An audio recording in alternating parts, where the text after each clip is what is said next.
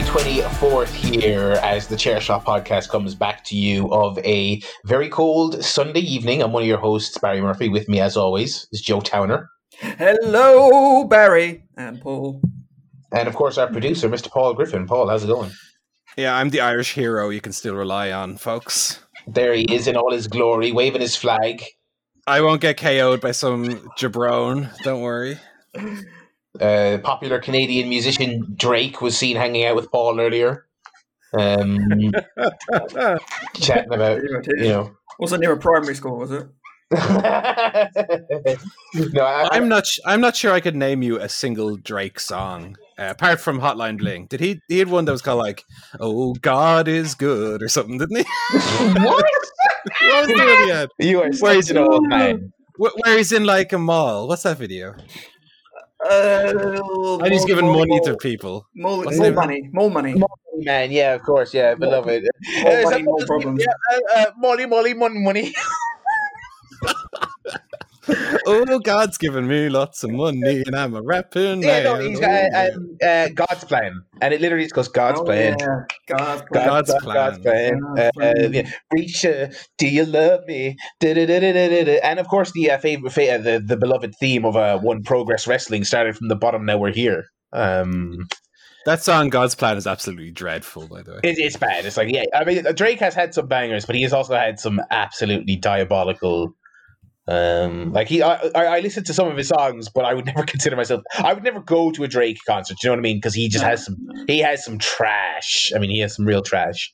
Uh, I would rather listen to a out here. Mandrake, the duck thing.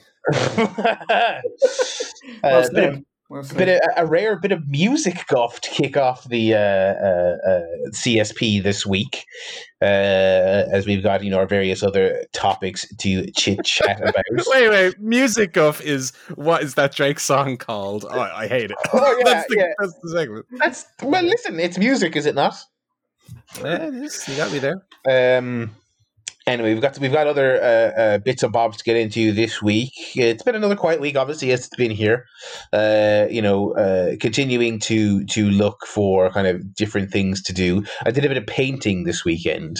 Um, Oh, Bob Ross in the house. Uh, in, in in the company of my lovely girlfriend, who who is much more artistic than I am, and she so it was very much her leading the charge. But it was fun, you know. I, I did a little paint of our, of our view out our window, and it was nice to do something other than just you know um, watching telly and that, which is all I've been doing.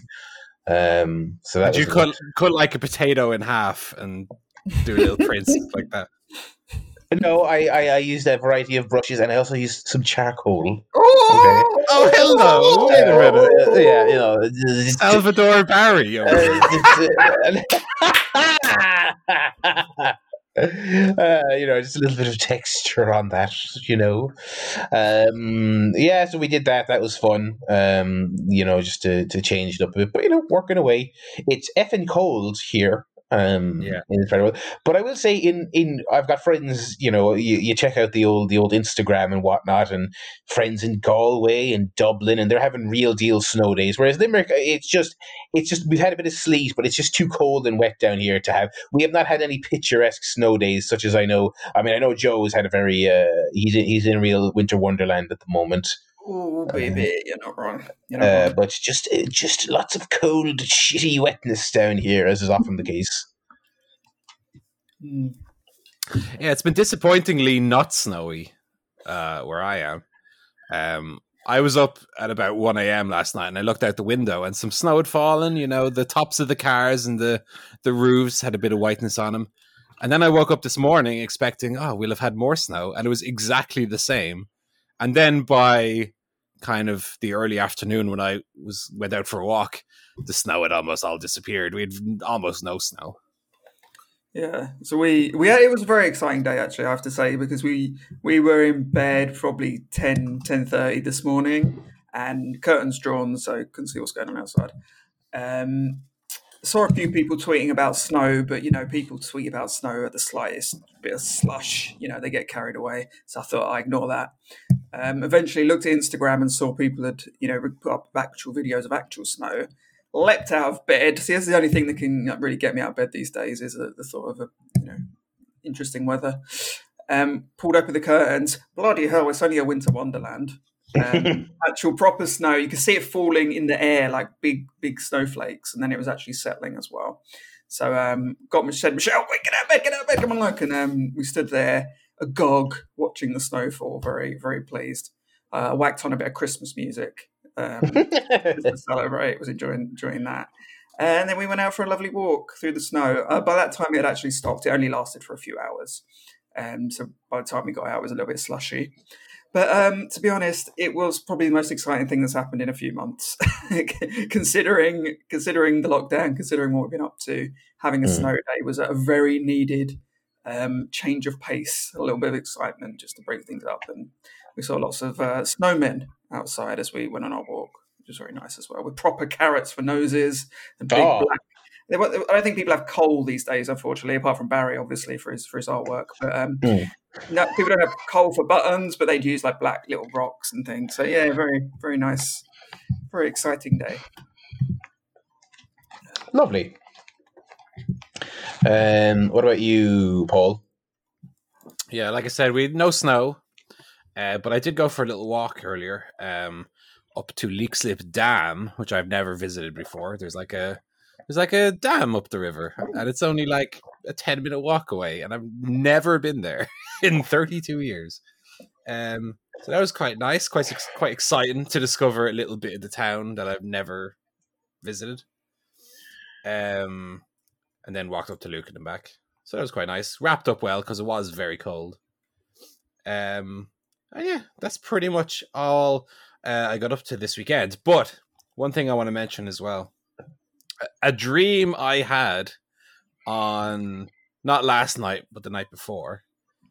I had a dream, and I should have put money on. I had a dream that Dustin Poirier knocked out Conor McGregor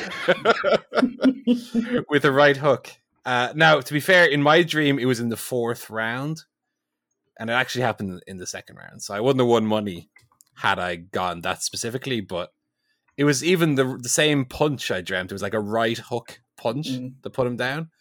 Oh God! If my if if I put some money on exactly my dream, I would have won a bit of money because he was an underdog. But that was funny. I've, I do not think I've ever had a dream like you know I I have dreams where I'm watching football or whatever sometimes. what an exciting dream. Um, but rarely would I would I have a dream that's so specifically tied to an mm. event that was happening like the next day. premonition. Yeah. Uh, didn't watch that uh, shite anyway. Would not waste my time. I had a lovely sleep last night. Ooh, it was great. Um, but you'll be surprised to hear that the post office are at it again. What have they been up to? What they, what They're at it again. Okay.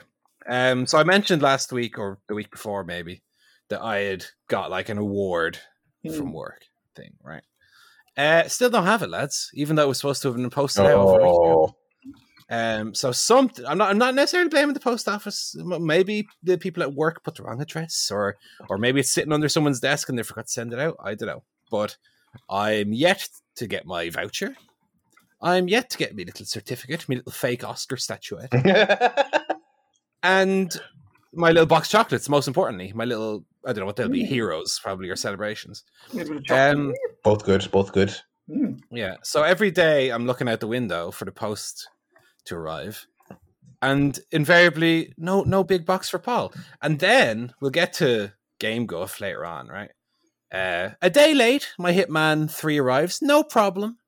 I'm I'm okay. A day a day late is fine. That's out of the post control. Smith uh, Smyths only sent it out, Smyths Toy Store on the on the Tuesday, and it came out on the Wednesday. It arrived on the Thursday. Look, you can't ask for more than that, really. Mm. Um, plug that into the little PlayStation. uh, can I play? No, you cannot because um, you did because IO Interactive, who developed the game, put out a, a, an extra feature that if you want to carry all your progress over to Hitman Three, you sign up to a little website mm-hmm. with your your IO Interactive login, go through a little process, and we'll transfer your data, and it'll be all there waiting for you um, when you turn the game on. Now, that's probably true because I still haven't been able to get into the game three days later, or whatever it is. Um, it seems to be from looking through tweets and so on, right? That if you did the carryover before turning the game on, that's where there's been some kind of corruption of the data. Okay. And that's what I did. I, I, because the game hadn't arrived by the time that this thing had come out, so I logged on and did it. And then when I got the game, I put it in. It didn't, didn't work. Um, and I was thinking, if they had just not mentioned the, that there was carryover of the progress, and it's just look, it's, it's a new game, you just start from scratch. Yeah, who cares? I, I wouldn't have even thought about it. I wouldn't have even thought twice about it. And if I had found out at the time, like let's say that I got lucky and didn't even read a tweet that there was a carryover thing until the, until the Thursday, I would have seen that it was giving people issues. I would have just not done it. You know what I mean? Um, but since it's there, I I like I was watching some of your um Hitman streams on YouTube there, Barry. Qu- uh, Hmm. quick plug for you there Thank you very much, sir. Thank you very much. and you're uh, you're you're good at it. You're good at it. You, you, you're an expert like me. you're good, but like I'm I'm level 140. in Oh Hitman. my god. So understandably, I have a lot of stuff unlocked to carry over. Do you know? Um, and that's why I fell into the trap of doing it. IO and and the first day, the the, the Thursday, I was really nice and really patient. I was like, look. IO Interactive are a little indiv- independent company. It's not like your EA or your Activision. Um, I'll let them work on it. I'm going to play a bit of Hitman 2 and the game will be working soon. And, and look, I'm not going to get all angry about it and I'm not going to get all agitated. And then Friday came and the game still wasn't working and I was giving out and throwing, I wasn't throwing anything, but I was having a big old stomp and a big old tantrum. And then uh, Barry, you tweeted. I, I'm not. I wasn't frustrated at Barry, obviously, but Barry tweeted to IO like, um, because it was a separate issue, like you couldn't get your Hitman One levels working Hitman. Yeah. or I was like, don't worry about that. I can't even play the game. Don't worry about Hitman One levels. Come on now. Um, and yeah, I still, I still can't play it. Um, which is a huge pain, especially when you see the people who are playing it having just a whale of a time loving it. Um, little Paul still playing Hitman 2 like a rube to, to uh, keep me going because I figured I I I'd finish Hitman 2 for all intents and purposes, but I the last like DLC level, Haven Island, I think it's called. yeah. I never like completed completed it. I think I got like seven mastery on it. I was like, oh, enough of Hitman now. So I went back and completed that, and I'm going to pick up the last few trophies that I'm missing as a kind of refresh, a kind of reminder how to play the game. And then when Hitman Three starts working, hopefully this week, um, I'll be ready to just seamlessly go into it. But um, yeah, in summary, have a headache. My awards never arrived. My game arrived that I've been waiting for, and then that didn't work. Um, we didn't get any snow. Yeah, what a week, eh? Yeah, the the Hitman situation was really was really frustrating. Um, because I feel like they have had issues with basically every launch, effectively, because this series, despite being the most like staunchly and straightforward single player game out there, just inexplicably has an online element um, that that's broken at launch every time. Um, uh, like I, I think actually on my very very very first stream of Hitman when I played Paris for the first time, I had I was there's a, probably a solid twenty minutes of me faffing around because their server died um that week because it was launch week and they were having issues.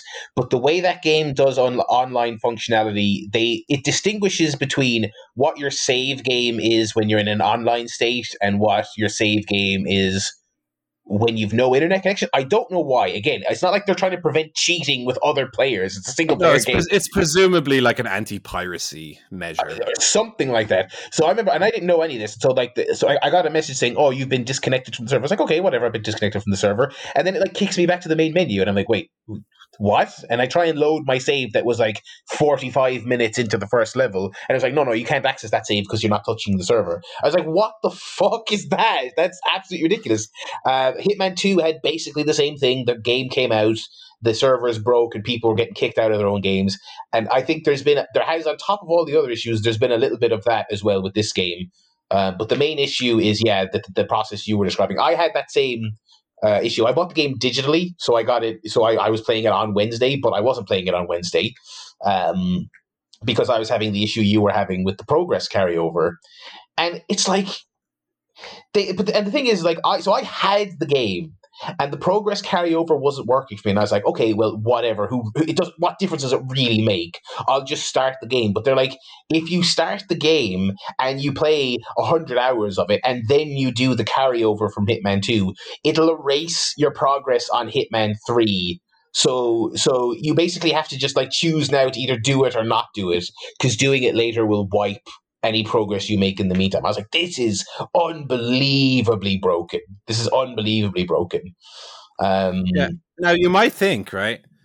Can you not just play offline? Because the offline mode for me would theoretically work. Because what's blocking me is when it tries to connect, fetching profile. Uh, sorry, it didn't work. Um, but the problem is with the offline because it's presumably some kind of anti-piracy thing. You can't like get experience and unlocks in the offline mode. The offline mode is like a very, very basic version of the actual game. Um, and that's kind of the whole point of the game is like the replayability of the levels to get experience and progress through the mastery system and unlock loads of cool stuff to use. So look, I'm not going to play it. Well, we'll talk more. We'll talk more about Hitman later, I guess. Yeah, when, when yeah, it's just, it, but it is very, very frustrating um, and as you said, I did have. It's like I got my progress carried over from two, and I got my levels carried over, so I could access the, the, the levels of two in Hitman Three, right? And as you mentioned there, I was having this issue where I couldn't get access to the Hitman One levels, even though I own them. And and at a certain point, I was like, you know what? Like fuck this who cares whatever I'll just, and then i got and then i was like no actually i will be annoyed about this um i want to have that because this is a selling point i want to have all the levels in this one game that is part of what you were selling uh, and I've supported this game. I was supporting this game in 2016 when not a soul bought the effing thing. Um, did, did you um it, did you import the Hitman One levels into Hitman Two, or is this the first time doing it? Uh, so so yeah, that was that was what I I figured out. So I believe I did. I could have sworn I did, but basically the way I, I solved the problem with with someone else's suggestion, so fucking stupid. I installed Hitman One again, the original game, on my PS Five. Uh, and then in that in-game store, I clicked on the upgrade upgrade to Hitman 2, not Hitman 3, upgrade to Hitman 2 which then once I did that, it then unlocked the upgrade to Hitman 3 thing. It is the most RC fucking uh, scenic route way of um, of doing things. But anyway, long story short, now that we've we've kind of early jumped into game guff here, I got my progress transferred over. I got I have access to all the levels, and then I play and I, I've only played one, but I have played the first level of Hitman 3 in the end. So you, Paul, you have not played any of it at all to this stage, have you? No. Okay. Um, I've seen. I tell you what, my review of Hitman Three is I've seen the start splash page, and that looks real nice. That's my review. Okay. Uh, we'll talk. We'll, we'll uh, hopefully by this time next week you'll have played uh, some or some of it at the very least, so we can chat. I love that on our last podcast. I remember you saying like, "Oh, we'll be here with our Hitman Three thoughts," and we just spent twenty minutes talking about how the game doesn't work. It's but, but I mean, that's been, that has been the story, and it's funny because, like yourself, uh, all I wanted, it's just been a shitty work week, not for any particular major reason. It's just been one of those weeks where it's just like, oh my God, can, you know, get me to five o'clock and stuff. And Wednesday, I was like, well, at the very least, five o'clock will roll around and I have a new Hitman game to play. Because I mentioned on this show last week how I went back and I finished Hitman 2 and I was having a great time with it. No, I'm back in the mood, I'm back in the Hitman fever. And then and so yeah, Wednesday rolled around, and because I was faced with the prospect of okay, you can play now, but you're you're basically pissing hours down the toilet because you're going to lose all this content. I ended up not playing. Wednesday passed and I didn't play it. And I was like, that is as annoying as humanly possible.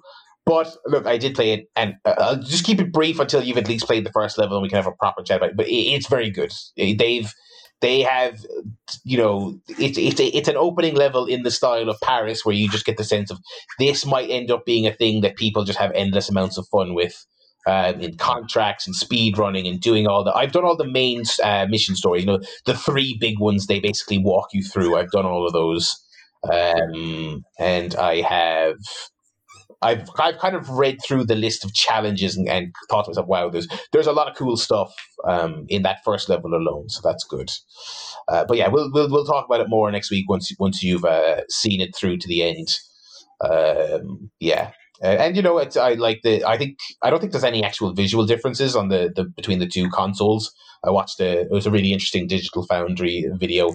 The, there's no real there's there's not a whole lot of difference, but the the loading times are greatly reduced on the new console, which is great because that's one thing. When I booted up Hitman Two there last week, I was like, oh, I forgot how long it takes to get into a game on this and how um you know when it like you know when you pause and it does a little mini save and it like Yeah. it, it like stutters for like five seconds going into the pause screen. I was like, oh, I didn't miss that. And so they on on the next gen version they've tidied that up, but other than that, it's kind of just like here's your Hitman, which is good. They haven't they haven't uh, toyed with it to any great degree. Um, but yeah, so we'll chat more about that next week. That's that's the Life Guff slash a preview of Game Guff for you, uh, everyone. Um, I did also, you know, to cap off my, my, my shitty week of things not working.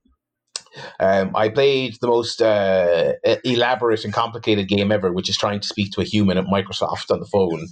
Um, because I ordered a few weeks ago the uh, memory expansion gimmick for the Xbox. Um, uh, the, the new Xbox because obviously they have like a uh, proprietary. You have to buy this memory thing if you want extra memory on the Xboxes because they have those fancy new solid state drives. You can't just go to you know fucking Currys and just buy a hard drive. You have to buy their dedicated thing. So I was like, all right, I'll buy that. Uh, three weeks went by, no hard drive. The email confirmation where it said it shipped out gave me like half a UPS number that did not work. Um, uh, and so I had to ring them up and uh, no, sorry, I did live chat with them for uh, a few minutes. I spoke to the AI. Uh, the AI asked me several times, "Has this solved your problem?" I said, "No, AI, it has not," because I'm I, I'm asking you where is my delivery, and you're asking me, "Do you want to purchase Game Pass?" I was like, "No, uh, machine, I have that." Do you, so you are looking to purchase an Xbox? I'm like, no, I have an Xbox. Thank you very much. I have, and it's like I had all my stuff. I was like, I have my order number. I have the device name. I have all the stuff you need. And it's like, so eventually you go through that rigmarole where it's like, I hope this has been helpful. Would you like to speak to a human? And I was like, yes, let me talk to a human. So then I talk to a human on web chat, and I, I go through the rigmarole of talking to the human for about a half hour, and um, and she took all my details. She's like, oh, okay, so yeah, it seems to be, uh, you know, your you got you your tracking doesn't seem to be updating. How unusual. And I, I spoke to her for a half hour, and then she goes, anyway, I'm not actually part of the sales team, so I can't like help you, but here's a phone number you can ring. I was like, "But why? Why did you just? When I said I I I'm, oh, I ordered a memory card and it's not here yet, why didn't you say, oh, call this number? Why did you spend twenty minutes investigating it just to tell me I'm in the wrong department? Anyway, so then I called the number. And as is often the case these days, you know, you have to wait for ages on, you know, on the phone. And then I did get through to a very helpful lady, where she was like, "Oh, it looks like it's missing," and I was like, "Cool, great." By the way, these uh, these proprietary uh, this is a great racket Microsoft has. You have to buy these these memory expansions from them uh, uh, uh, to to work with the new Xbox Series S or X consoles. There are two hundred and fifty bones for one of these uh, for a terabyte. So it's not even like a gigantic. It's not even like you know a, a ten terabyte thing that lasts you the, the console generation. But I needed it, so I bought it. And uh, she's like, okay, so um, uh, really sorry about that. Uh, uh, we'll I'll, I'll escalate this to our you know whatever team who will look into to, to to that for you. And she's like, I'll send you out another one. I was like, okay, you'll you'll send me out another one, or like, uh, or you'll like process another order and charge me for another one. And she's like, well, I'll charge you for another one, and I'll send it out to you, and then I'll pop it over to this other team who might give you a refund. I was like, okay, good, that's cool. So I was like, just so we're clear, I'm I'm now five hundred quid in the hole on this um on this uh, memory thing. So so that the the what the reprocess one, and she did put it on the on whatever the fucking next level shipping thing is.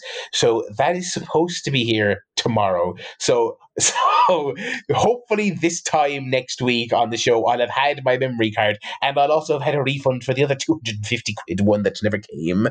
Um, but uh, so that's that's been my week. Um, so Paul, I may have gotten Hitman working a little bit better than you, but I'm I am the cost of a PS5 down uh, on accessories. If that's made us even.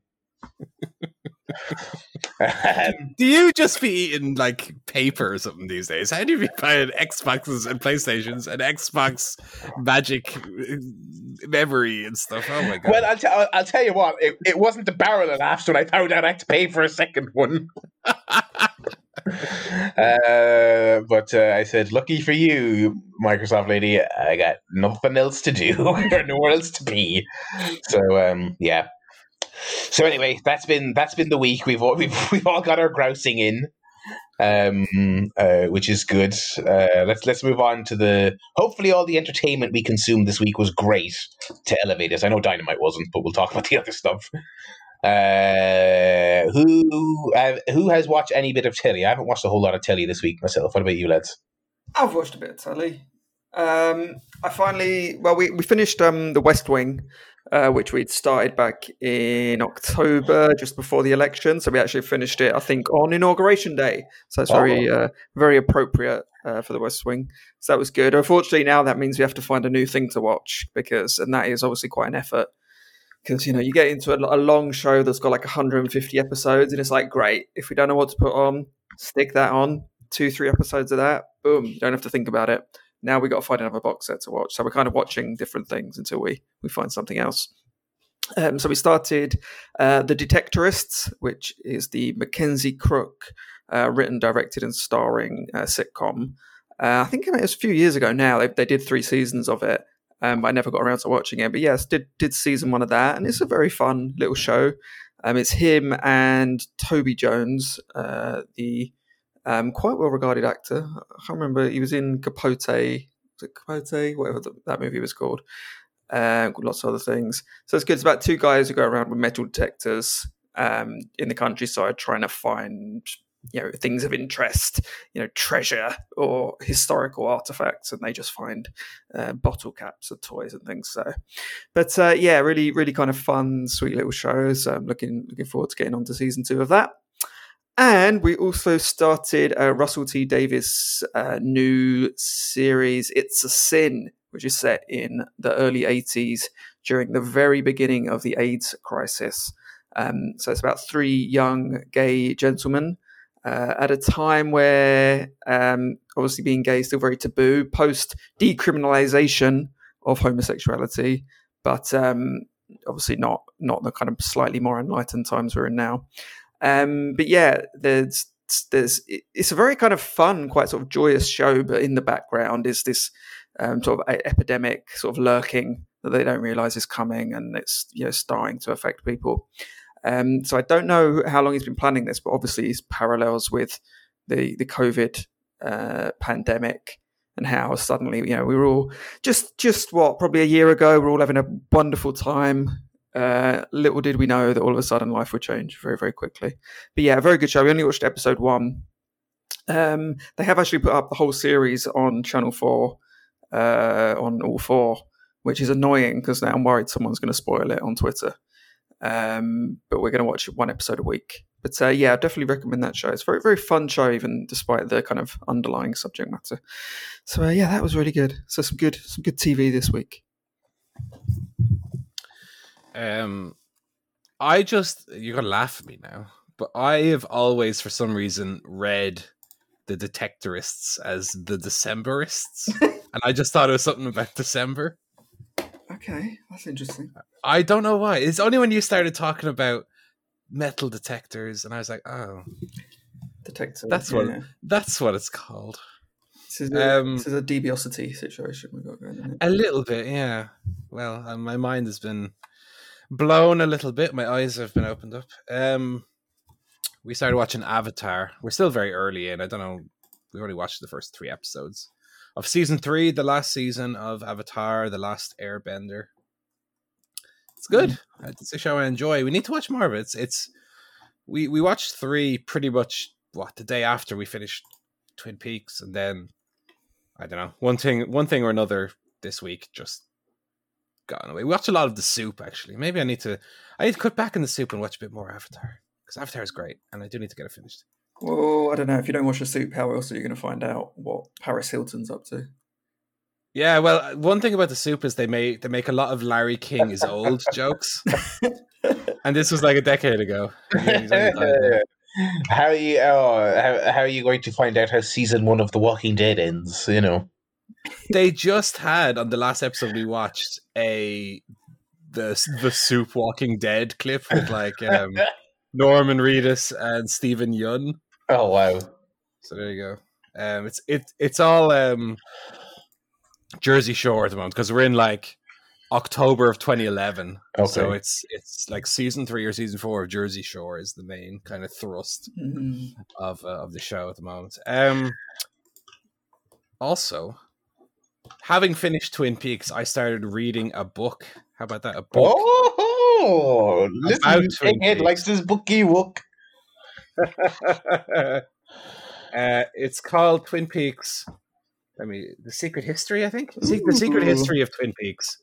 It's a big, hefty book written by Mark Frost, who's the co-creator of the series with David Lynch, and um, it's a book which provides background information on the history of the town and the characters, and it's it's done as like a an FBI dossier, and it goes into like weird occurrences from like the 1800s with like Thomas Jefferson and the Lewis and Clark expedition and Meriwether Lewis and Anton uh, ha- Hamilton, Alexander Hamilton, um, and goes into like the the Native American influence on the the the area where Twin Peaks is is located okay. and the influence that has on on happenings. And it's it's really interesting. I'm about sixty pages in. It's about it's about a four hundred page book, so it's fairly substantial. I've also ordered from Eason, and it's on the way. Should arrive tomorrow or the next day. Twin Peaks: The Final Dossier, the follow up book to um the Secret History. The Secret History came out in 2016, a year before the uh, the latest season, and it actually hints a lot at stuff that happened in the 2017 season. So I'm interested to see how the final dossier, the follow up book, refers back to the season and gives a little bit more insight on maybe the lore and the mythology of the show. It's really interesting. It's really good. Hmm. Okay, that was uh, books in Tit Telegraph. Yeah. We had, we had, games and music guff in life guff, and then we had books and What's, well, I mean, coming up in movie guff? Bloody plays or something. well, it was it was it was it was a telly book Yes, yeah. Telly book guff. Yeah. Nice. Alrighty. Uh, any movies? Movies, movies. Uh, movies, movies, movies. Yeah, I didn't watch any TV this week. Really, of any note. Uh, movies. Rewatched uh, some movies. wasn't really in the mood to tackle anything new, much new over the week. Rewatched the first Jackass movie. um, which you know, I think as I said before, whenever I rewatch Jackass, it just harkens back to a simpler time.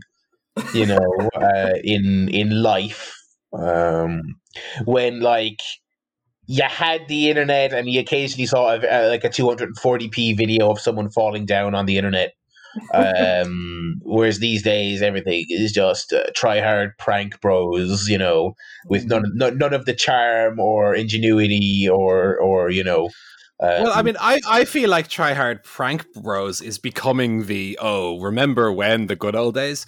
Like influencer and influencer culture is so bland and boring these days. Everyone is a boring, no personality. Yeah, twat. it is. It is. It is kind of becoming the thing now where it, it, we're sort of entering the stage where most influencers they're kind of like it's funny we just mentioned Paris Hilton it's like they're they're kind of just becoming socialites where it's like they are just becoming famous for having money and being seen to live a nice life and you know and it's less about oh once upon a time they were a stunt person or a prankster or a, a shitty comedian you know now but like even even Paris Hilton had a gimmick per se. She had her oh that's hot and da da da right?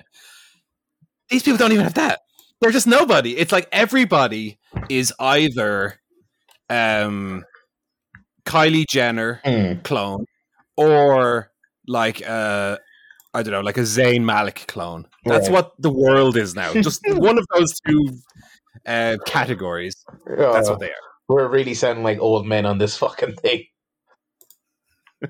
Well, bring back the days of Jackass back in 1992. But uh, but yeah, so Jackass, the, the first movie, eh, eh, you know, good fun i- i- in the way you kind of remember Jackass. I mean, I I, I could have done with some lesser arses and shit, uh, you know, to be quite honest. There's a lot. Put that on the DVD cover. Less arses and shit, please. There's there's a there's a lot of poop in this movie, a lot of poop. Um, but you know that's what the show was. It was a show of two halves, um, uh, and it was it, Two halves and poop coming out the middle. two halves coming out the middle. Yeah, lovely. Um, so yeah, so it was uh, you know a solid time. It's it's Jackass. You know, I also I also rewatched Ready or Not, which was a 2019 film, which I loved. It- you know, it's it's a really really really fun kind of like sort of darkly comic horror movie with a great cast. Um, Andie MacDowell, among others, in there. Um, Samara Weaving in the main role. Really good. That's on your your, your Now TV uh, if anyone has that. Um, and then I watched a movie I had not seen before today, just a few hours before this podcast, up on the old Netflix. I watched 2012's Dredd uh, with Karl Urban. Um, you know, not quite Sly Stallone, but he did he did do in the movie. He did do a good, uh, um, which was which was good. Uh, that movie is great. Um, I don't know how I haven't seen it until now. I don't know why I haven't seen it till now. I mean, I, I, I remember loving Judge Dredd as a kid, even though I wasn't supposed to be reading it because it was not for not for little kiddies. But I loved it. Uh, and then I saw the movie when I shouldn't have as well, and that was great. Um, I have not. I actually have not gone back and watched that movie since I was a child. I can't imagine it's um, worth revisiting really at all. But um, but yeah, so I watched Raid and it was fucking great. It's really really great. I think the uh, the obvious comparison is to the Raid. You know, it is very much uh, noir, cyberpunky comic book twist on the raid, where you've got this uh, these two cops who go into a, uh, a a futuristic dystopian mega block of apartments to get a suspect. Uh, the crime boss locks down the, the tower block to, to keep the cops in and sets all their their gang underlings on them, and the cops fight their way up to the top to get to evil Lena Hadley. Um, uh, so um, it's great. Yeah, it's really fantastic, and it's it's uh, gory and over the top and and, and crazy, uh, with plenty of cheese as well. It's not really played straight. It's super. Uh, it, is very nineties, um, but yeah, loved it. So that was uh, that was the only new film. Well, not even new, but it's the only new to me film that I watched this week. Nice. Uh, I watched. A, we've got a couple of films, actually four films. Um, where's my list gone? I forgot. to watch. Oh, we watched a, a movie called Boy Erased, which um, is based on a true story about a kid that gets sent to a kind of uh, what are they called, like a s- sexual orientation realignment. Oh, therapy, thing. conversion therapy. Yeah, thing. conversion therapy. That's the one. Um, it's, it's about it's based on a true story, and yeah, and he gets sent to this very um, intense, very strange kind of Christian uh, run camp where they try to uh, brainwash all these kids into thinking that they're they're not gay, or at least convincing them that they can change it by just behaving differently. Um, I was put off a bit by the thumbnail of this movie, which features um, Nicole Kidman and Russell Crowe as the parents. And in the in the, the thumbnail on Netflix, they both look really kind of wacky. And I was worried it was going to be one of those movies where you get like an A list actor who's like, "Oh, I'm gonna, I'm gonna put on a very a performance in this movie. I'm gonna really act it up with a crazy performance." Um, and they do a little bit, but they're actually not in the movie that much, to be fair. So that that so it turned out quite well. Um, it's actually, I think, is it Lucas Hedges? I think is the Yeah. main actor. Yeah, and he's really, really good uh, as as the main character. And it also features um, Joel Edgerton as like the um, the guy running the the uh, re-education camp, um, who is also really, really fantastic. So I think their two performances really, really kind of make it. And uh, yeah, really interesting film. It, it kind of explores similar territory to you know some other kind of films like that There was one I reviewed uh, before Christmas that's features your one out of Stranger Things, and she goes to like a Christian camp, and, Mm. And she was having you know sexual urges, and it's like kind of similar similar grounds to that, but, but quite well done. And um, yeah, interesting story. Uh, also watched um, a documentary about the Bee Gees um, last night, which I think is a HBO documentary. I'm not 100 percent sure. It's on Now TV. But a really fascinating look. My my knowledge of the Bee Gees was obviously like Saturday Night, Saturday Night Fever, and they did disco in the seventies and have those really high pitched, um, you know, how deep is your love voices and all that. Um, but what I didn't know is they were huge in the '60s and actually inspired by the Beatles. Did a lot of kind of uh, '60s sort of Britpop um, stuff, and were really, really huge. Not as big as the Beatles, but like a huge kind of British invasion type band. Then they fell into complete obscurity uh, before coming back in the 70s with the whole kind of disco sound and becoming even bigger than they were before. So it was really, really kind of interesting. They um, obviously two of the Bee Gees are dead, so they only had sort of recent interviews with with Barry Gibb, who's still alive. But they used a lot of kind of archive footage of Hmm. the other two and a lot of other people. But yeah, really, really fascinating look at them as a band, but also as kind of the you know popular culture from kind of early 60s through to to the 80s. Um, so yeah, definitely would recommend that. Uh, watched another documentary called Baby God. Now, this Oh. is about a fertility doctor in Nevada in I think from kind of the 50s or 60s. Um, and he, he worked through to kind of right through to the 2000, 90s, 2000s. Um, but what what he did was he worked with a lot of you know women who were having trouble to conceive, and what he did was he donated his own sperm uh, to them for them to conceive without Oh, them, okay. without them knowing. Oh. Um, so the, the the kind of story of it is he actually tells the story of one of the um, one of the women who was you know, born uh, from this uh, horrible deception that he um, carried out, and it's her trying to track down a lot of the sort of half siblings that are out there who were born from uh, from this, and it's really kind of interesting, and they they all you know they all obviously have very different lives but you can kind of see sort of similar thread running running through to their lives having come from this slightly strange you know origin. And it gets into a lot of the kind of psychology of you know maybe why he did it how he got away with it you know the, the sort of changing attitudes towards like parentage and how dna has enabled us to kind of know exactly who our uh, what our lineage is and who our parents are whereas before you, you could there's no real way of knowing um, exactly who you were, apart from obviously the mother giving birth. Um, so really interesting, quite short. It was only like an hour, hour and ten minutes, but another HBO documentary. But yeah, I definitely re- recommend that one as well. Very kind of interesting look into something that obviously would never be able to happen these days. Um, and then today I watched a movie that I've never actually seen before, an '80s classic, The Never Ending Story. Um, I somehow never watched this as a kid, uh, but just kind of randomly put it on today. Um, thought the start was really good. It kind of reminded me of like Labyrinth or Princess Bride, those kind of 80s fantasy movies. I did switch off a bit once he went into the sort of fantasy land and there was loads of like puppets and stuff going, you know, orcs and norks and, and all that sort of thing, crystals. um, I'll be honest, I did kind of switch off a bit. It did lose me after that. Um, I don't think the main kid was that sort of charismatic or, or interesting. Um, but yeah, that was never ending story. I'm not sure what to make of that review. It was on. I don't know if anyone has got strong thoughts on it. Please email in. But yeah, the never ending story. Uh, yeah, that was that was it for this week. The old movies. That was the movie guff for the week. Any uh, any video game guff beyond the old uh, Hitman chit chat? I, I myself haven't really played anything other than I downloaded that Resident Evil demo for the new one.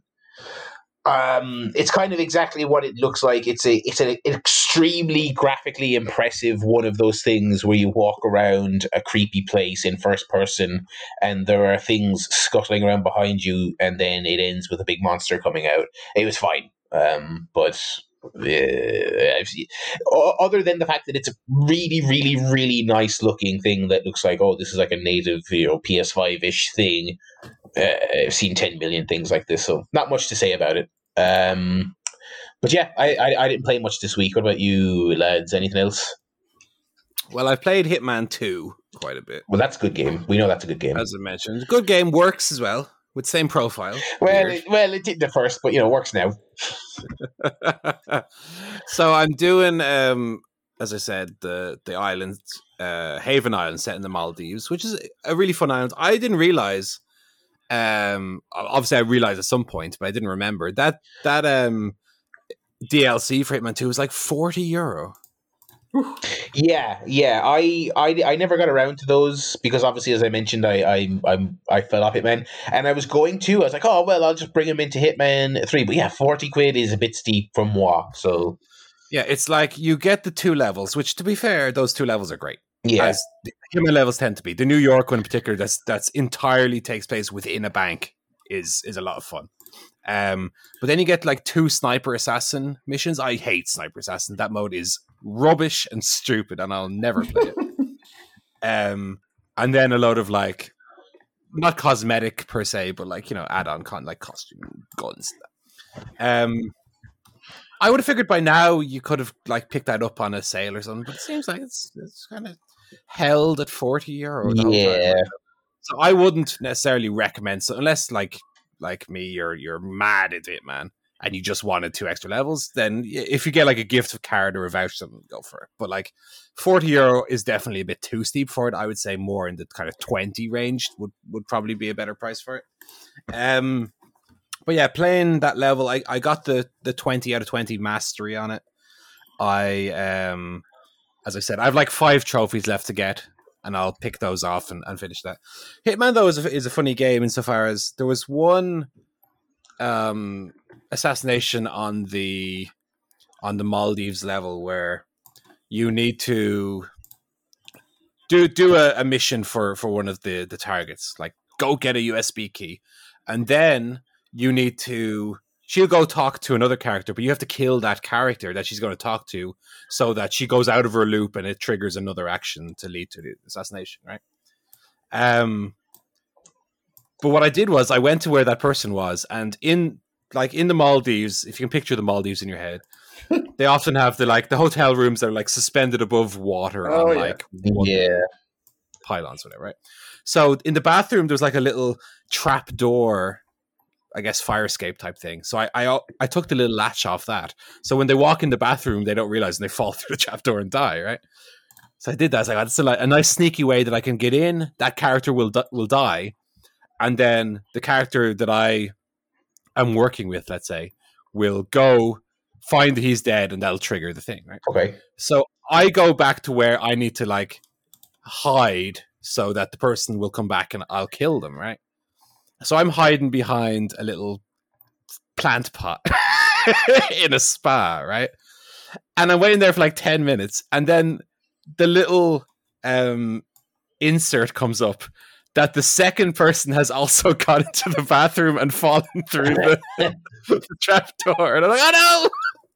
So Hitman, although I've, I've had lot, a lot of frustrations with it this week, it's still a game that I can lose like 25 minutes of progress and just like laugh at it and not be angry. Um, I thought that was very, very funny. I was laughing just at myself, going, "Oh God!" I it worked the first time and it worked too well. It killed the second person I didn't even want to kill. Yeah, it's yeah, it's it's it's a wonderful it's a wonderful series. Um, speaking of wonderful series, I uh, I'm also going back as I mentioned and 100 percenting the Donkey Kong Country games on Okay. the uh, on the Super Nintendo via the Switch. Uh, 100 percented Donkey Kong Country. Mm. Actually, 101 percented because of Rare. Oh, them cheeky boys at Rare always have to have a little twist on it. So it's actually 101 percent completion. Oh. I completed Donkey Kong Country 2, 102% completion. And I'm currently about 30% into Donkey Kong Country 3. Um, those games are wonderful. They're very short. Um, I'd say 100%ing the first Donkey Kong game took me, well, Donkey Kong Country game took me about two hours. Uh, and the second one took me about five hours, four to five hours. Um, yeah, they're fun. Like what I'll what I'll do typically is I'll just play through the level, try and get everything myself, and if I miss anything, Like each level will usually have two or three bonus barrels, like a little mini game you do to get the bonus coin, the collectible, and then we'll have like a DK coin that you have to collect the level as well. So I'll just play through, and if I miss one of those, I'll go, "Oh, where was it?" and I'll go back and get it. Like I'll look up a guide and go, "Oh, where was it? Oh, there it is." I go back and get it. Um, these are my first games ever playing with the Switch's rewind Oh yeah. function for the for the Super Nintendo games. Such a joy to just breeze through these games. Like within an hour, I have like ninety nine lives. I never die. Um. So yeah, I might actually go back and do like Super Mario World, Super Mario Bros. Three, um, because it's just so easy to like to hundred percent them. Um, it makes completion in the sense of I've beaten this game before, but I want to go back and get do like do all the content that I've never done before. It makes that very easy. Um, I, I'd say if I was playing a game for the first time, I would maybe not use the rewind so often, and because it, it definitely does make it a bit too easy. But for for revisiting games, especially games for your childhood that you've maybe beaten before, um, it makes it a much easier, less frustrating revisit. Mm. Um, it allows you to get to that content much more easily.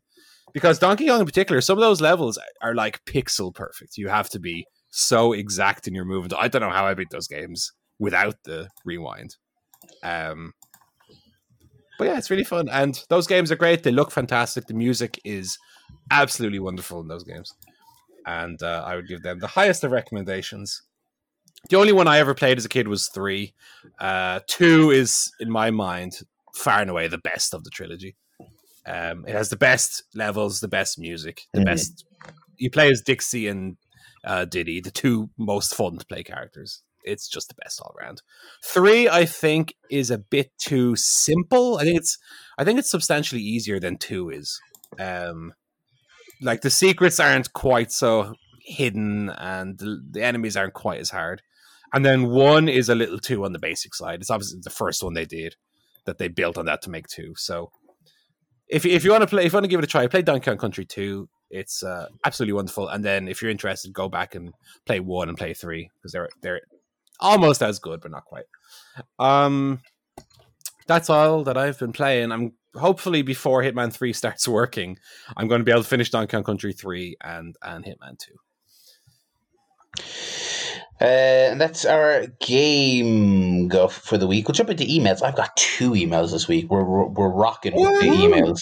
First one is from uh, you know our, our, our resident emailer in chief, Scott the Boy McAvoy. He wants to know about WrestleMania this year. Says good evening, Barry. I'm wondering if the WWE is planning on two nights for Mania, just in case the government decides to keep limits on public gatherings. I would say you're correct on that one, Scott. That was my assumption. Also, he goes on to say Florida has been one of the more open states over here. But even with that, they haven't been close to allowing 70,000 fans in one place.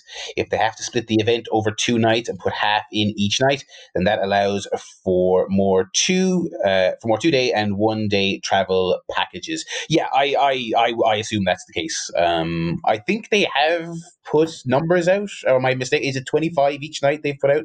25,000?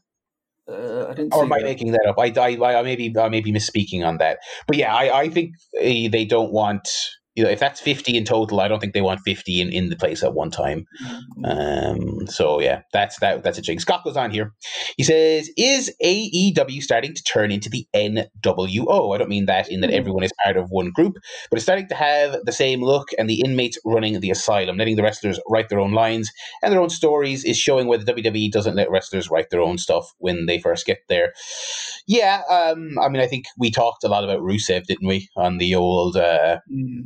Uh, year in review uh, uh, show, and I think I think I think it's it's it's um it's a balancing act. I think it's great to pitch people and say, "Hey, come over here. We'll let you do what you want." But I think at the end of the day, uh, they they need to be pitching those ideas to someone who then makes a, a judgment call and says yes or no. And I think uh, there's been a lot of successes in AEW, but I think there's been a couple where, ooh, let's let's maybe let's go back to the drawing board on that. I, I think I, I, I think I would I I would rather have a situation like um, uh, AEW where you go there and if you can come up with something great, that's awesome, and if you can't, you flop. Um, that that obviously means the television is maybe not as consistent as I as I would like, but I still I, I find it a bit more compelling than um, than than WWE's way of doing things. Yeah, I mean the organic characters feel a bit more organic as a result. Your your MJFs and your your Cody's, although Cody's not obviously not a new a new person, but you know Sammy Guevara, MJF, they feel a lot more authentic, a lot more uh, organic, and also you avoid the problem that WWE has, where everybody speaks in the same voice. Yeah, yeah. Um, not literally the voice, but the words. Everybody talks in that same robotic way. And also, if, if the creative's terrible, then everything's shit. It's not Yeah. WWE. It's like it's either all good or all shit. Um, and at the moment, it's all shit. and it, it is interesting. Yeah, there's there's no. I think I think it'll. I think AEW will probably struggle to have a real down period because because it seems like they have enough people involved with creative agency that like like Cody is obviously the benchmark. Cody makes sure he's not involved in anything stinky, more or less. So it's like you know this week's Dynamite isn't great, but you know you, you're you're just around the corner from from a, a, a new Cody thing. You know it's it's it's uh, yeah it's it's it's it's interesting for sure. Uh, Scott goes on here says it's interesting to watch from the outside. I don't watch the weekly shows. Fans rip WWE for not letting wrestlers show their personalities and how the company scripts everything. Then rip AEW for not having coherent storytelling and not helping the wrestlers with their promos. The longer AEW kind of flounders with their stories, the more I appreciate the WWE for having a smaller group in charge of the stories and following their vision instead of having 30 people write stories for themselves. I mean, I, I understand that, but I, I, I still would I, I would take AEW and its slight wonkiness at times uh, every day of the week, twice on Sunday, as, as Steve Well, Austin well say. take for example the the Taz uh, Darby Allin Sting storyline. That's that's feels like it's been building for months and months, and we're going to get a payoff to it. That's how storylines should work, you know. Yeah, yeah. Um, Um, Yeah. WWE has a propensity to also just drop storylines with no explanation, and mm. you know, Uh, but yeah, thanks very much, Scott. Interesting, uh, interesting uh, breakdown there of the two, the two, the two big league boys. Final point here from Scott. He says philosophical question of the week, philosophy guff, if you will. I've said that, not Scott. I'm not putting words in his mouth. He says, "Do you tend to hold others to a higher or lower standard than yourself?" Have a great week, Scott. Interesting. I would say, uh, I think people inherently and I think I would probably do this as well, sort of expect better of others because I think that's easier to do, if that makes sense. Do you know what I mean? Hmm. what is that noise? That's that's us that's us getting our, our textbooks out and, and pondering the, the, the, the nature Well, of I, I I inherently think that people are are shit, and I I I I look at them with scorn.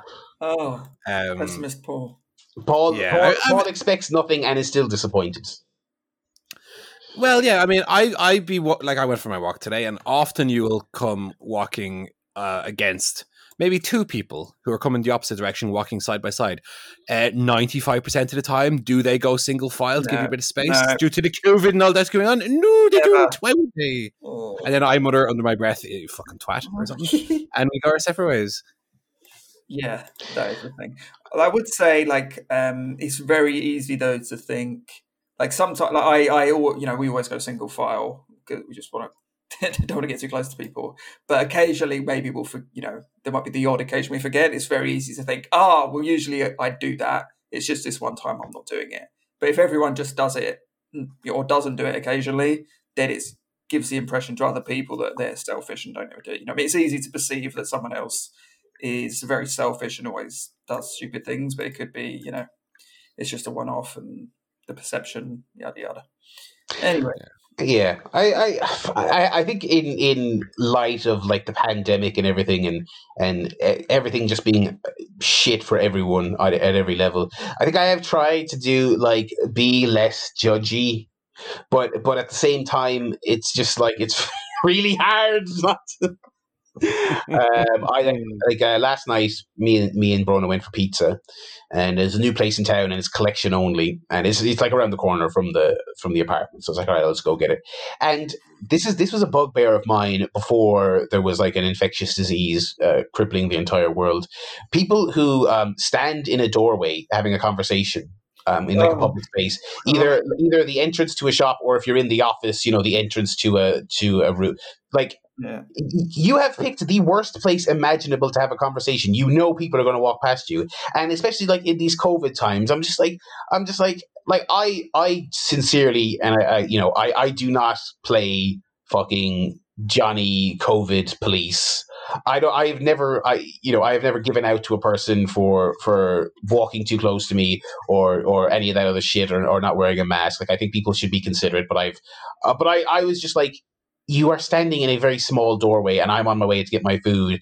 I'm not. It's not like it's not like two years ago where I'll just scooch past you and rub shoulders against you. I would like you to not be where you are. Do you know what I mean? Um, but yeah, I don't know why. I feel I feel like I just had that story angrily boiling up inside me. That, that doesn't really have anything to do with what we were talking about. But I just wanted to make a mention of how annoying it was. Well, I get that as well. Where and although this one's a little bit more, look, people are just obviously not um t- thinking about it. You know, it's, it's just it just happened. I, I, I, I wouldn't blame people for it. But where people are like having conversation where they they've met walking in opposite directions, and so they're standing uh, like horizontally across a path Mm. rather than to stand on one side of the pathway so people can walk past. And so you need to come up and kind of, as you're walking, kind of maybe scuff your shoe to give them a, a "Hey, I'm coming," Yeah. uh, yeah. you know, sound effect. So they go, "Ooh," and then they scoot across. That's that's also true for offices where people stand having conversations across corridors rather than standing uh, to the side. Yeah, but anyway, uh, I, I that's that's our, our philosophy guff for uh, uh, the week. Um, thank you very much, Scott, for the philosophy and the wrestling chit chat. Uh, I have an email here from Jamie. He said he says it's a Barry video for Barry. Oh. He said uh, he's got a YouTube link for me here, which I must check out in my spare time. He says, I heard you mention that great episode of Barry, directed by Bill Hader, and thought I'd send along this video comparing it to the Battle of Winterfell and Endgame, which all happened the same weekend. Wow, I did not I did not realize even that the Battle of Winterfell and Endgame were, were the same weekend. Oddly enough, the episodes of Barry and Game of Thrones aired on HBO the same night, and both had small girls flying through the air carrying knives. Uh, on to the question. Being on furlough this month, I've watched about 60 films, including a bunch of classics for the, What? for the for the first time. And Sing Street was by far the biggest surprise and easily in the top 10. Uh, have any of you lads seen it? Have you? I have not seen Sing Street. Have any either of you two seen Sing Street? No. No. Okay, sorry, Jamie. Sorry. Uh, no, uh, no Sing Street uh, uh, takes for us. But I will. Uh, I'm, I'm bookmarking this Barry video you sent me, and I will uh, let you know how it is. Thank you very much. I, I I'm glad other people listening have uh, watched and enjoyed uh, that show. Uh, that is that's emails for me. Thank you, Jamie and Scott. I've got an email from uh, Scott as well. He says, "Good evening, Joe. Since the standard, what wrestler would you like to see change shows slash companies is a bit tired now? How about you and Paul give Barry's voice a rest and discuss who you would like to see change teams in the Premier League? What players do you think are being wasted on their team that could really be a star on another team? Challenge mode, you can't move players to your favourite team.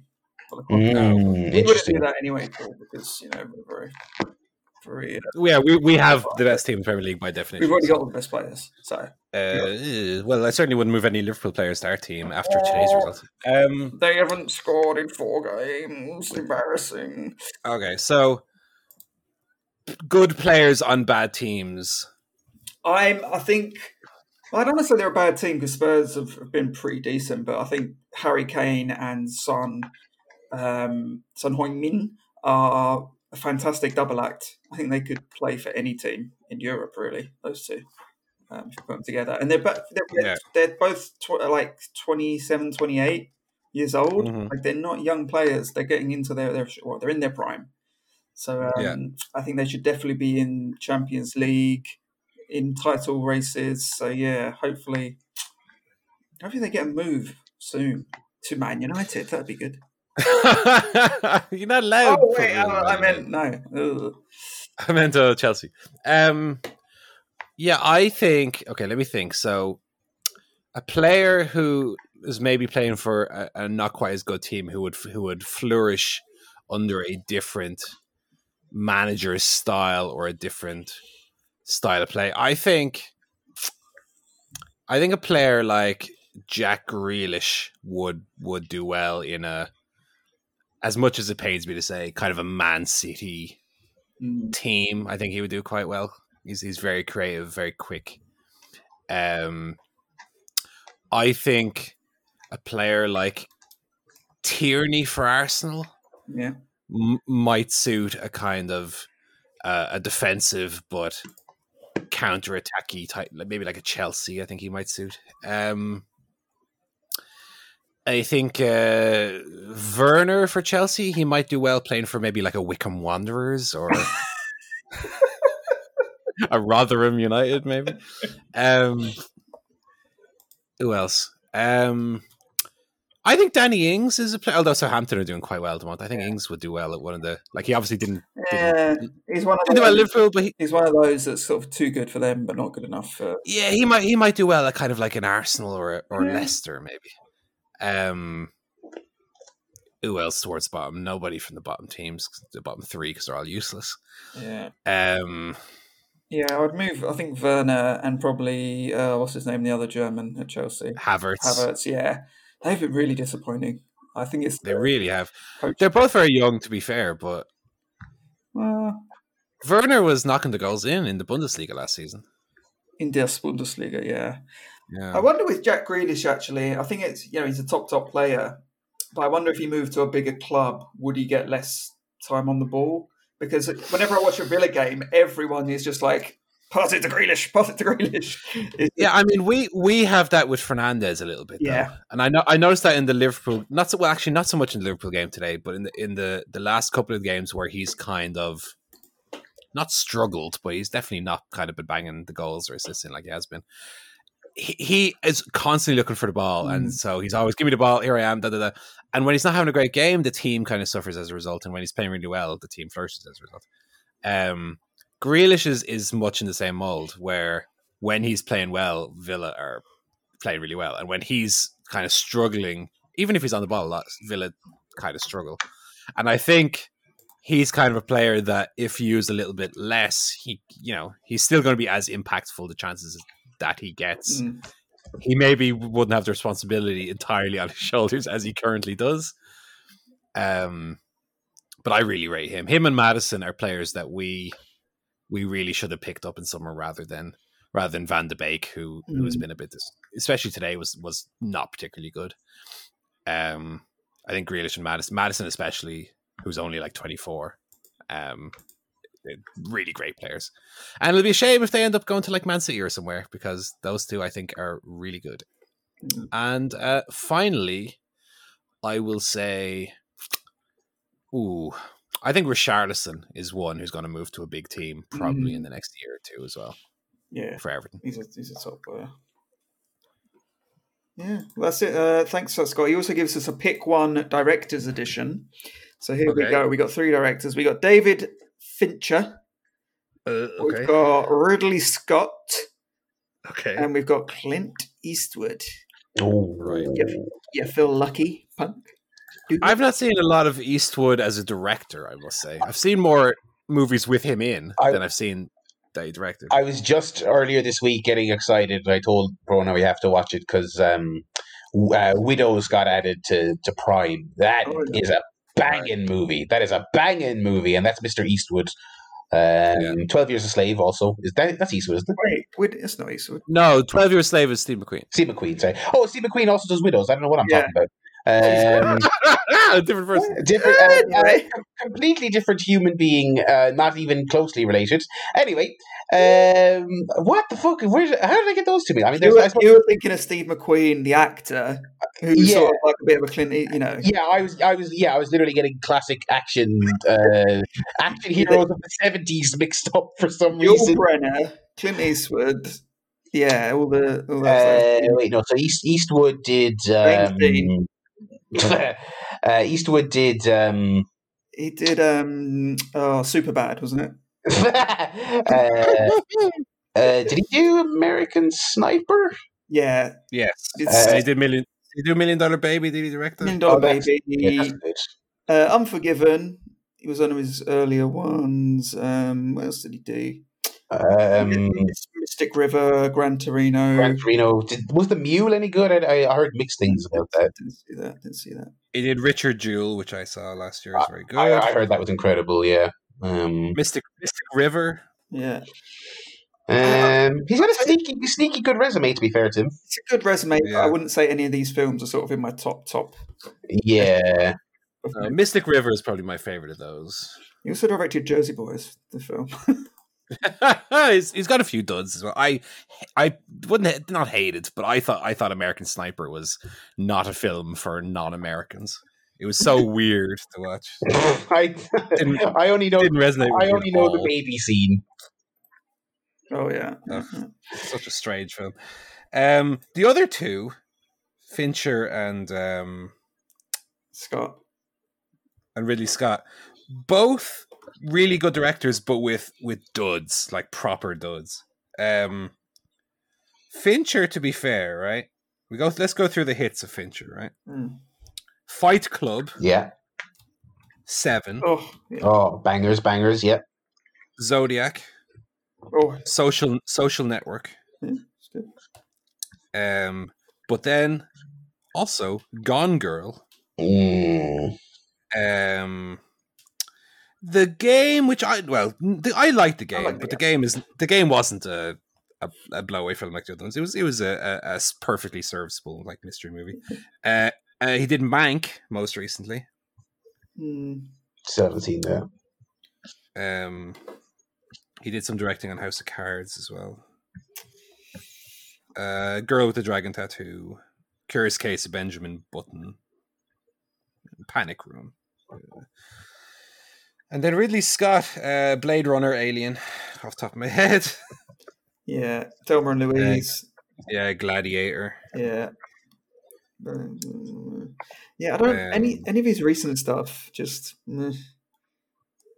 yeah uh he did prometheus obviously i liked no i like prometheus but you know, uh, and then it's not alien um he also did uh that robin hood movie he did the martian which was perfectly good i think martian's a bit overrated if anything Mm. Uh, he did All the Money in the World, which was an incredibly boring film. Um, he did Alien Covenant, which I've not seen. Uh, he did The Counselor, which I I liked a lot. Yeah, it's weird. Uh, it looks like he's involved in all those like shite. Alien follows up. Like, yeah, I, Yeah. you said like you said Fincher has like peaks and valleys, and he's got his hits and misses. I think I think Scott has had way more downs, and and like I, I would mm. probably put Alien above most of these other two filmographies, but like he's it's been pretty pretty bad after that. You know, I like that it, when he made Blade Runner, his his edit of the movie answered somewhat comprehensively one of the questions about you know without giving anything away what it means to be real versus an Mm. android. Uh, and then when Denis Villeneuve made the sequel, he was like, uh, "Forget about that. I'm doing my thing." Um, I mean, I think on the balance of things, it's it's very close. But if if I was to only judge it based on like the good films and the films that I would revisit and the films that I enjoyed the most, oh, I think I would probably just about go Fincher. yeah, I would go Fincher. He's the only Yeah. director I've seen every single one of his movies. Um, I mean, that being said, I hate Gone Girl more than any. yeah. You you really hate Gone Girl, like you really hate it. but I really like some of the other movies he made. So. I've I've kind of I have slightly been curious to like revisit Gone Girl, but like like you, I I also did not like it really at all. Um, and I thought it was like it's there's nothing worse than a movie you don't like, and then also like you get the vibe that it thinks it is the greatest thing that's ever you know been made. There was a certain arrogance you- about it, like that it thought You- its swerve was the greatest thing, you know. Well, you might need to revisit it, knowing that it's like a pulpy, silly thriller rather than like I went in expecting a Fincher, you know, tense, dramatic, you know, and I thought it was, I thought it was silly nonsense. Um, I have an email as well, if if I may. Go on. Is that your email done, by the way, Joe? uh, yeah, that was it. Thanks, Scott. Not not quite across yet. Uh, yeah. Uh, this this one is also from old um. As Barry said, the Resident Evil of the podcast, uh, Scott McAvoy. That's not what I said. Um, he's the Resident Evil Four, the best one. No, um, great game. Good evening, Paul. I've never played it. Uh, a couple of weeks ago, you and the boys discussed what AEW gets out of working with Impact Wrestling, and I think the obvious answer is the knockouts. Mm. Hmm, I don't know. If, is that the obvious answer? I mean, it's, yeah, I- obviously the knockouts. I, I think so. That was that was the first thing I heard loads of people say when, when it happened was yeah the knockouts. no, I mean in the sense of like we've not seen any evidence Oh, of that oh, yet. oh yeah yeah okay yeah. Um, AEW's women's division is met at best. Well, you're, you're being generous. being generous. But, but Impact has had some solid female wrestlers, and if they can poach some of them, then AEW gets better. This may also be the first step toward Impact finally going under with Tony Khan making them an offer they can't refuse. You call me Godfather for some of the wrestlers uh, that he wants, and allowing the rest to go free. Um, that was one of my predictions, of course. Lest we forget. That being said, who from Impact would you think would do well in AEW? Side note: the more people that AEW hires, the more I understand the brand split in WWE. There aren't enough Mm. hours of wrestling each week to get everyone on each show. So putting half on each makes sense. Yeah, I definitely think AEW's roster is too big. I, I I don't know. I, I kind of like that they don't get everyone on. I don't think I need to see everyone. Do you know what I mean? It's like the, the, the Jurassic Express. They're not getting pushed right now, so I don't need them losing to FTR every single week. Do you know what I mean? I, I sort of appreciate the depth of, of having of C string wrestlers. You know what I mean? Yeah, I just think they have too many C string wrestlers Uh, yeah, and below. fair enough. like AEW Dark, I, I like the idea of, but what, it's like a two and a half hour show at this point. It's longer than Dynamite. Yeah, that's a bit a bit too much. Um, who from Impact would do well in AEW? Um, Motor City Machine Guns. Yeah, tag, yeah, maybe more the tag team skew. AEW's got a very good tag team um, division, and in terms of like the main event, the the Rich Swans and the of the world, yeah, the Eric Young, yeah. I don't know. There's a lot in Impact that we kind of we've seen before, and Yeah, yeah. I, I like Chris Bey. I like um, Austin Ace or Ace Austin, whatever the fuck his name is. The lad, yeah. The lad with the Ace card. He was good on that one show I watched last year, Slammiversary. Um, that's about it. I think. Yeah, I, I, I, I, I, to, go, Shamrock. to go back to, to, to Scott's point, like, yeah, I think I think the women. I would like to see Deonna Purrazzo. Um, you, you know, Mm. Jordynne um, Grace. Jordynne Grace, obviously. Uh, he, he originally asked though, and we we were all asking this question, like, oh, what is what is AEW getting out of this? To be honest, like Private Party showed up on Impact and they won number one contendership, and Kenny pinned Rich Swan clean. I'm starting to wonder what's Impact getting out of this. they're, they're getting the the rub of working with AEW, but AEW is beating all their guys. It's like it's like you are they are not in a position to just be hammered by the big leagues. And yet that Well, I mean, at at the same time, AEW weren't going to be coming in and doing the jobs to Impact. Yeah, Really? you know they yeah they weren't going to be doing any jobs. That's that's fair. We'll, we'll bring Kenny in, and our champion will pin him. Yeah. no. oh, Scott also has a pick one for uh, actresses named Elizabeth, right? Oh, So first of all, Elizabeth Shue, who I think I've only seen in the Back to the Future sequels. I'm not certain who that is. She's the girlfriend Uh, okay. who, who who got recast. In two and three, yeah. Yeah, uh, I've lost his email. She's in the, one she's in the Karate Kid as well. Uh, Adventures Okay, uh, Grace. And It's- and and, and 80s heartthrob. It sounds like. it's been Um, eh, I don't want to be mean, but like Back to the Future One was better than Back to the Future Two and Three. If you get the drift. honk honk. Um, Elizabeth Banks, who I think I've seen I've seen in far more things than Elizabeth. Yeah, Shue. yeah. I've seen plenty of banks. Um, that sounded dirtier than I think you mean. Meant I've even. seen it in the old banks, but uh, I've made a deposit or two in my time. Jesus. And then finally, who someone that I saw in a movie just the other day. I didn't talk about it in Movie Guff because I didn't watch the whole movie, and uh, it's a movie I've probably seen about hundred times. Uh, star of Austin Powers, Elizabeth Hurley. Oh, there's a name. Yeah, there is a name that I haven't heard in in in quite quite a quite a bit. she was on Drag Race the other week as a guest judge, and she's still the poshest woman in the world. That's good. I'm glad she hasn't lost her way. Her voice is so weird. It's oh yes, this drag queen is quite good. I, I watched some um, drag weeks during during the week. It was interesting. Oh, there you go. Which is because the missus had on. It was interesting. It was competitive. You know, they they've they've It is. they've they're all. We're she's on season eleven. Season 11's a good season. Uh, they've they've some good promos on that show. Anyway, um, Very good promos. The promo work is great. uh, I hmm. Hurley's an interesting one. Um, very nineties. Lots of you know. You got your Austin Powers, bedazzled with one Brendan Fraser. hmm Um, hmm. I feel like Elizabeth Shue is the obvious weak link. Yeah, I'm gonna go Banks. She was in the uh, the Muppets, the Lego Movie, Scrubs, which I love. Um, Um, seven or eight Seth Rogen movies.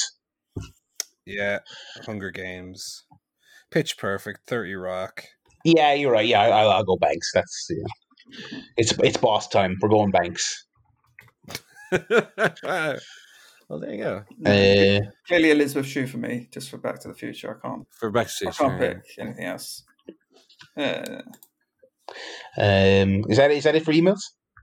It is. Thank you, uh, Jamie and Scott, for the gargantuan efforts. Uh, it's good topics. I appreciated those emails from Yeah. the boy McAvoy, the Resident Evil Four, as he's now. But you you you've not played Resident Evil Four? No, I do have it on the.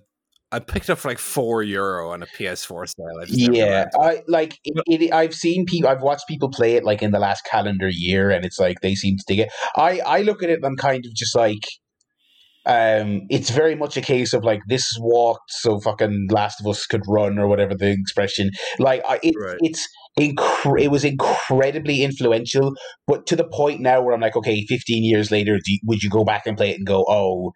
Uh, other stuff has iterated on this really well, and now it's kind of weird to go back to um, you know, Well, it obviously it was originally on GameCube and then was ported to Wii, and I know, I know a lot of people really hold the Wii version. yes, yeah. I never, I, I never played it, but they they do. Yeah.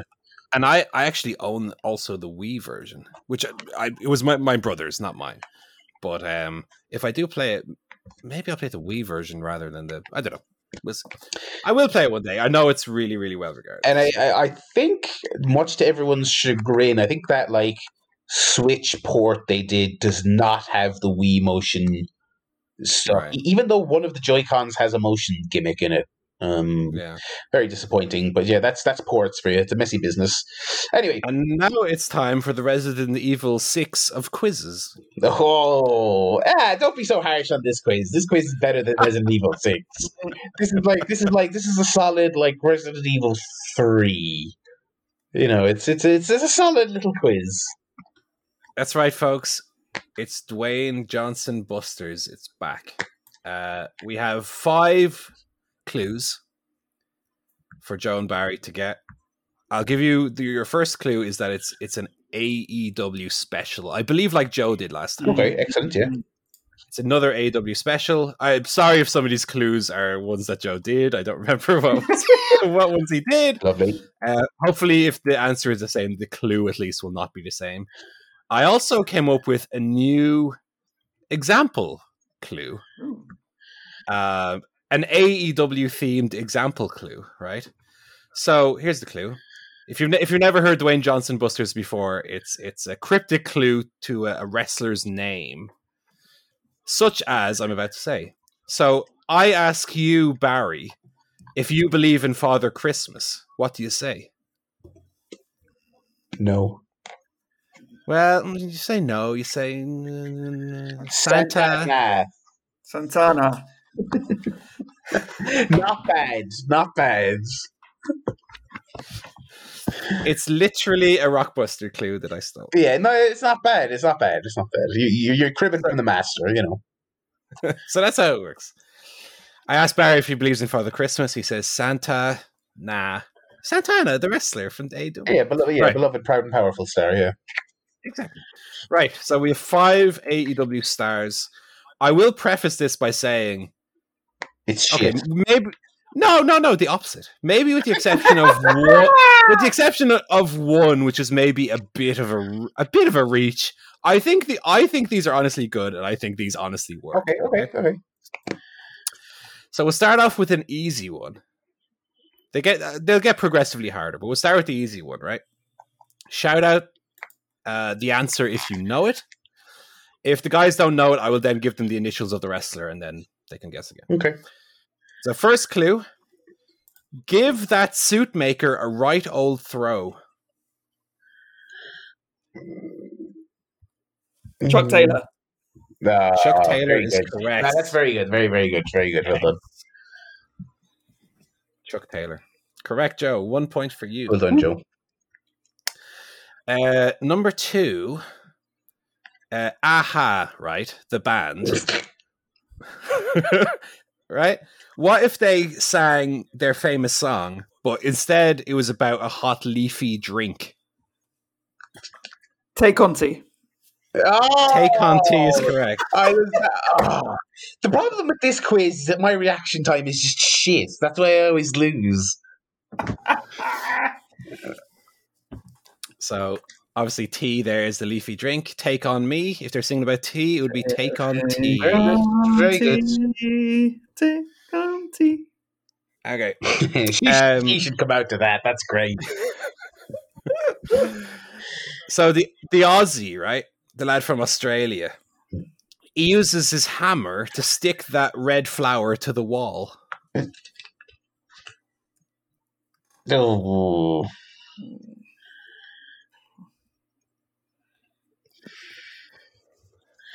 Oh. Nyla Rose. Ah, That's correct. One point for Barry. I'm Crying on Oh. Nyla Rose. Oh, my hell. oh, bloody hell. Nyla Rose. Nyla Rose. Noel. That's that's right. You've you've given the reason for that one already. So two one to Joe is the score. Nyla, Nyla Rose. Very good. Uh, fourth one for Barry to potentially level it up here. Uh, the lad with the lisp, right? He's a very bad winner. What's he calling me that for? Luther. Oh, Cor- correct. That's a good one. Uh, the original Death Dealer Luther. Luther, Um, the worst major league wrestler of all time, by the way. I never need to see Luther again so long as I live. I was amazed by first of all how bad a wrestler he was, but then also his promo was horrible on uh, Dynamite there this week. Yeah. Uh, not good at anything. And the final one, this is the tough one. This is the one that you know if you if you're going to give out to me about a clue not working, this might be the one. Uh, the score two all. Your final clue. The Scottish fella, Mm. uh, the Scottish fella is given out because he can't work with a file that small. Uh, Kenny Omega. Kenny Omega is the correct I don't get Barry it. I, don't get- I only know Kenny. Kenny. Uh, because the, the the size of a file would be like maybe uh, you know Oh, how big is that file? It's, it's five mega. It's five. This one's omega. It's so small. That's barely exists. eh, okay. Oh, The other ones were genuinely good. That one was bad. oh, bad. Uh, Kenny, but like, and it's not even close to a regular Kenny Omega. What mate? Uh, sorry, Kenny. Can you tell me what's wrong? Uh, Kenny Omega. What mate? Again, you're missing. I feel like you're missing a preposition and a verb in this in this sentence. Could you try again? I I'm uh, Kenny Omega. I can a omega. That is horrible. That doesn't work at all. Uh, you could have said the Scottish fella can't get a tryout for the Hardys backyard fed. Hmm. Uh, Kenny Omega.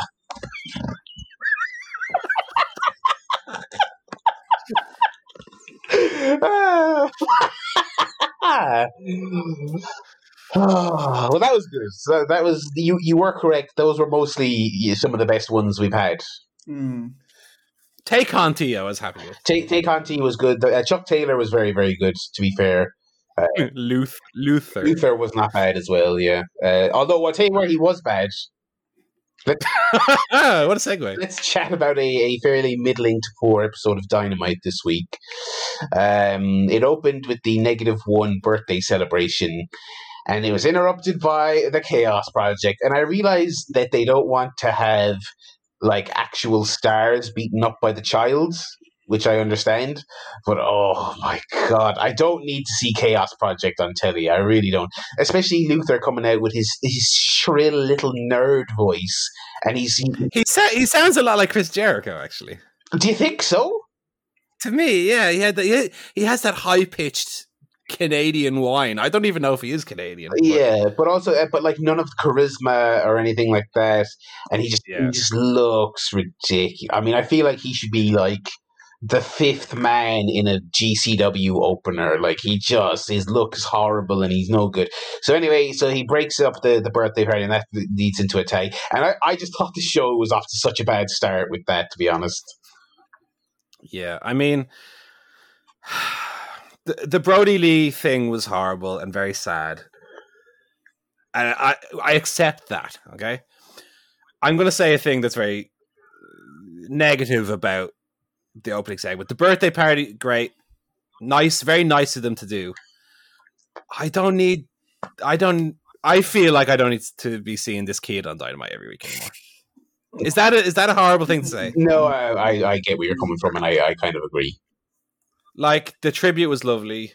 The fact that he got the birthday thing was lovely as well. But like, he's a child. Let the child be a child again now. You know, um, even have him backstage if he loves that, and that's fine. But like, okay, I'll put him on dark. This is the YouTube show anyway. yeah, I don't know. Um, but then this going up against the inauguration, it was always going to be like a Doctor Luther show anyway. Mm. Um, yeah, I don't know. The match Oh, yeah, was. I forgot about was that. it was. Yeah, it was. Uh, they they didn't want to waste anything good on a on a show. They thought it, a show that actually did all right. You know. Um, uh, what else was um, uh, on this show? Cody versus Peter Avalon. Um, That match felt like it was about an hour long. yeah, so they they did a shitty WWE trope, which is that Cody immediately hits his move, and then oh my god, that's Jade Cargill's music, and Cody, like a fucking dipshit, looks at her for about two minutes, allowing this absolute jabron to to recover and get the heat on him. Yeah, like you said, for about an hour. Oh my god, like like uh, again, I get so they didn't want to burn a good match, but they also couldn't have him squash him because they had to fill time. But oh man, that was just that was brutal. That was that was not a good time. Um, Also, Jade Cargill's abs were so muscly; they were like coming out of her dress. uh, she is an extremely fit young lady. Uh, She is quite quite the athlete. Uh, She would beat Conor McGregor's Oh, ass. she would stomp him in heels as well. She would just absolutely annihilate him. He's a little weedy little boy, um, and she her muscles are bigger. Than, her ab, one of her abs is bigger than his head. Um, uh, yeah. What else was there on this show? Oh, before we move on, Cody has got to get rid of that Snoop Dogg. Oh yes! Oh, it's terrible. Horrible. I wonder- that? I wonder. I wonder are they keeping it for as long as the the the, the Go Paul White is on? Um, we um, like uh, is that because Snoop is on that show? So is that the connection? But that, it's it's so bad. I mean, it's really terrible. it, it it real awkwardly just cuts into the chorus of the old song. It is it is like the the WWE tag team songs of old, where they just where they literally just cut off on the fader and sample in the new the other person's song. Like Yeah, it's Will awesome. I came to Big Show. It's that. Yeah, it's that exact thing. So, but without the fun of Cody tagging with Snoop Dogg, you know. Um, Yeah. Which which speaking of, I really like their Jericho MJF mashup song. That one wasn't bad. Yeah, that was that was. That one kind of kind of worked. Um, so yeah, I actually was so bored of this show, I did not watch the main event. Um, I don't even remember what the main event was. Oh, it was that match. yeah, it- that's 'cause, yeah, and I was just like, all right, I'm not into this, and I don't want to watch six heels have a tag match. So, no, I agree. um, And then J- Jon Moxley beat a very a very big man, Nick Comoroto. Yeah, I, I saw some of his stuff on Dark. I don't watch Dark every week, but I had it on there like last week. He's you know he's an interesting prospect. He's a he's a big muscle caveman looking fella. It was all right. Uh, Um, what else? Matt Hardy, Private Party. Uh, uh, yeah, I'm, Private Party are, heel, are heels now, by the way, uh, which makes their impact thing funny, where they're heels going against the heel AEW, Mm. you know, aligned tag team champions. yeah, yeah. I, I I I feel like them as heels is such a huge mistake. They're gonna do all their cool moves as heels. Um, oh, Hardy is just. Uh, no, no more. I, I I don't know what to say because I've already done loads of Hardy rants. I was like, ugh, let's get him out of here. Um, Enough. they we had a little bit of advancement in the at long last in the Sting thing. Um, th- Yes. there was a uh, Darby Sting Team Taz yelling match where Taz like, "Oh, let's fight in the streets, kid." And then Darby's like, "Be careful what you wish for." And they didn't they didn't announce it on the show, but then after the show, they put up a graphic that they are doing a street fight with Darby and Sting versus Ricky Starks and Brian Cage um, which they just build it as a street fight, so maybe it won't be cinematic. I don't know. Um, Yeah, or some kind of hybrid. Mm. Maybe. Yeah. I mean, it's just going to be Sting hitting people with a baseball bat. uh, yeah, I mean, Either way, either way. because I, I think I think even at sixty two, I think Sting can do a walk and brawl. Uh, Attitude Era, I grab Ricky Starks by his neck and drag him into the crowd and throw him into the wall, and then he he knees me in the gut and then he throws me into the wall, and then the camera doesn't come back to us for a half hour. Um, you know, Yeah, I, I don't think Sting is going to be doing the Matt Hardy bump off. Yeah. yeah, I, I, I, and I can definitely see as well because WWE have been doing this with their with their old men in the last couple of years.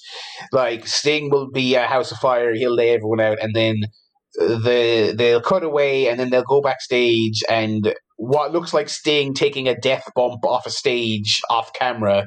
Do you know what I mean? Like he'll he'll do he'll do a crash pad bump, and then it'll be twenty minutes of beating the shit out of Darby, and then Sting will come. Yeah, they, well, they yeah they could do the they could even do the Terry Funk like Yeah, he gets injured a minute into the match and then comes back with a flaming brand with like a bandage on his eye. Oh, if he, oh, if he came back with a flaming scorpion brand, that would be incredible. Uh, and yeah, and then that main event was like a nothing tag match that ended and then went off the air in within five seconds. Oh, really? Yeah, there was there was no like, oh my god, Jericho and MJF won. It was one, two, three. By God, folks, stay tuned for Austin Powers three on TNT. well, what's going to happen. We're to have to ask Goldmember.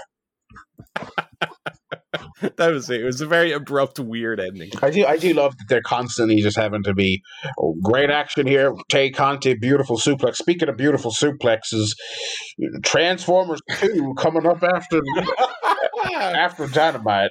You know, Coming up here on TNT is the Italian job. No, not the original, the Mark Wahlberg version. and of course, I know it's on a lot of people's minds here as Cody Rhodes taking it to Peter Avalon here. But don't forget Godzilla, the one from 1998, coming up. It's on all the people's mouths. Uh, now I know what you're thinking there, folks. You're just like You're thinking Matt Hardy will wait for Matthew Broderick in Godzilla tonight. Now, you you might be thinking to yourself, well, six dollars for the Disney Plus? Get the hell out of here! Well, don't you worry, you don't have to pay six dollars because you watch TNT, and we've got one of the event, one of the shit Avengers movies on after after this episode of Dynamite.